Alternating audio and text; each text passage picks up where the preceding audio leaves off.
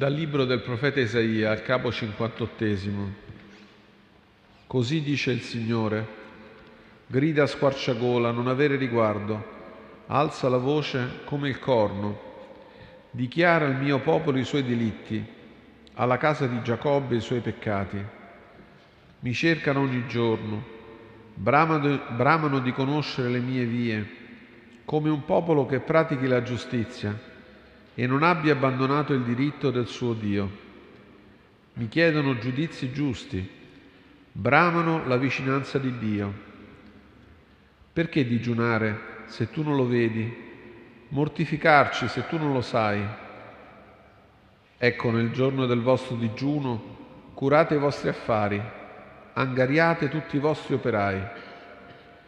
Ecco, voi digiunate fra litigi e alterchi, e colpendo con pugni iniqui. Non digiunate più come fate oggi, così da fare udire in alto il vostro chiasso. E forse come questo è il digiuno che bramo, il giorno in cui l'uomo si mortifica? Piegare come un giunco il proprio capo, usare sacco e cenere per letto. Forse questo vorresti chiamare digiuno e giorno gradito al Signore? Non è piuttosto questo il digiuno che voglio, sciogliere le catene inique, togliere i legami del gioco, rimandare liberi gli oppressi e spezzare ogni gioco? Non consiste forse nel dividere il pane con l'affamato, nell'introdurre in casa i miseri senza tetto, nel vestire uno che vedi nudo, senza trascurare i tuoi parenti?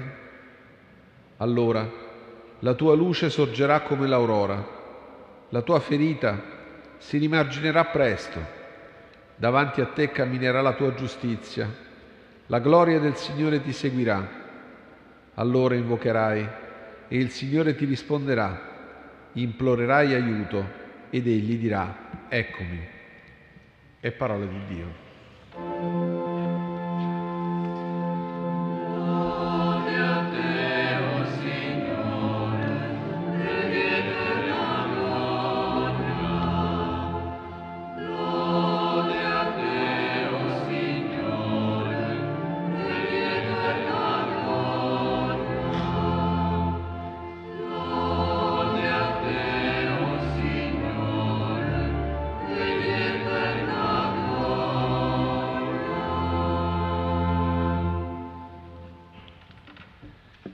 Cari fratelli e care sorelle, oggi ci viene offerto questo passo del profeta Isaia per la nostra preghiera di questo primo venerdì del tempo di Quaresima. Ed è un passo incentrato sul tema del digiuno. Nell'antica tradizione di Israele il digiuno era un mezzo per chiedere perdono a Dio, per riconciliarsi con Dio, dopo eventi infausti, per recuperare la piena comunione con Lui. Nella storia di Israele erano stati convocati digiuni collettivi dopo pesanti sconfitte, oppure dopo aver ricevuto un severo ammonimento da parte di Dio, come fecero anche fuori dai confini di Israele gli abitanti di Ninive che risposero alla predicazione di Giona bandendo un digiuno e vestendosi di sacco per chiedere, implorare che la città fosse risparmiata dall'ira di Dio. Questo avveniva collettivamente, ma avveniva anche a livello personale. E Gesù stesso trascorre un tempo di digiuno nel deserto prima dell'inizio della sua predicazione, sottoposto ai tentativi di tentazione del male. Così, anche questo tempo di Quaresima ci invita al digiuno, ma il digiuno che ci viene proposto non è un esercizio personale, si potrebbe dire privato, né ancora meno un'esibizione di privazioni come quelle stigmatizzate da Gesù nel discorso delle beatitudini, dove critica chi esibisce il proprio aspetto trasandato, la propria privazione dal cibo. Il profeta, il Signore per bocca del profeta, ci parla di un digiuno diverso. Innanzitutto, il Signore ribadisce che la riconciliazione con Lui passa attraverso la riconciliazione con il fratello. Non c'è riconciliazione con Dio che non passi attraverso la riconciliazione con il fratello.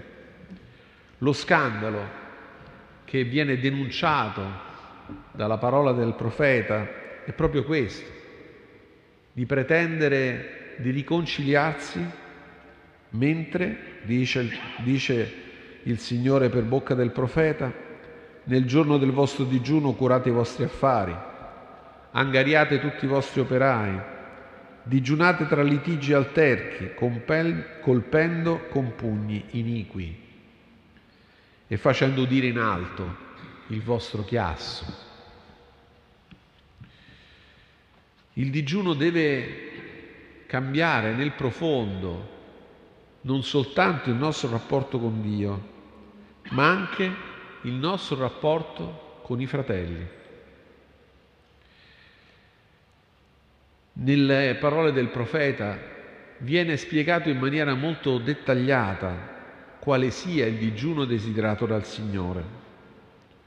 Sciogliere le catene inique, togliere i legami del gioco, rimandare liberi gli oppressi, spezzare ogni gioco, dividere il pane con l'affamato, introdurre in casa i miseri senza tetto, vestire uno che vedi nudo senza trascurare i tuoi parenti. Questo passo, dicevamo, è come un dialogo tra Dio e il suo popolo su, co- su cosa si debba intendere per digiuno. E in queste parole che abbiamo ascoltato si comprende come il digiuno sia innanzitutto spezzare la propria complicità con un mondo in cui esistono catene inique, esistono, esistono giochi che opprimono i poveri, che esistono affamati privi di, fa- pri- affamati privi di pane, un mondo in cui esistono miseri senza tetto. C'è una complicità che ci lega con un mondo così. Il digiuno del tempo di Quaresima ci chiama a riconoscere il legame di complicità tra noi e un mondo così ingiusto. Ci chiama a riconoscerlo e a spezzare questo legame. Così, fratelli e sorelle, questo passo del profeta ci rivela cosa sia il vero digiuno. Non quindi un esercizio di pietà personale, quasi senza conse- conseguenze sul nostro comportamento quotidiano, ma un profondo cambiamento di vita tale da non lasciare più spazio all'ambiguità e alla complicità con il male. Ecco allora che nelle parole del profeta ci viene rivelato il vero digiuno, cercare, trovare e dare importanza allo spazio del bene, creare nella nostra vita uno spazio di bene, uno spazio di compassione, uno spazio di tenerezza verso i deboli, uno spazio di amore verso i poveri. Ecco il digiuno che siamo chiamati a fare. E questo è il digiuno che ci viene proposto e che il tempo di Quaresima può e deve vedere crescere tra noi. E questo digiuno, fratelli e sorelle, non manca di dare frutto. Ce lo dice sempre il passo che abbiamo ascoltato. Se scioglieremo le catene inique, se spezzeremo i giochi, se divideremo il pane, se introdurremo in casa chi non ha casa. Dice il profeta, allora la tua luce sorgerà come l'aurora, la tua ferita si immarginerà presto, davanti a te camminerà la tua giustizia, la gloria del Signore ti seguirà. Allora invocherai il Signore e ti risponderà, implorerai aiuto ed egli dirà eccomi.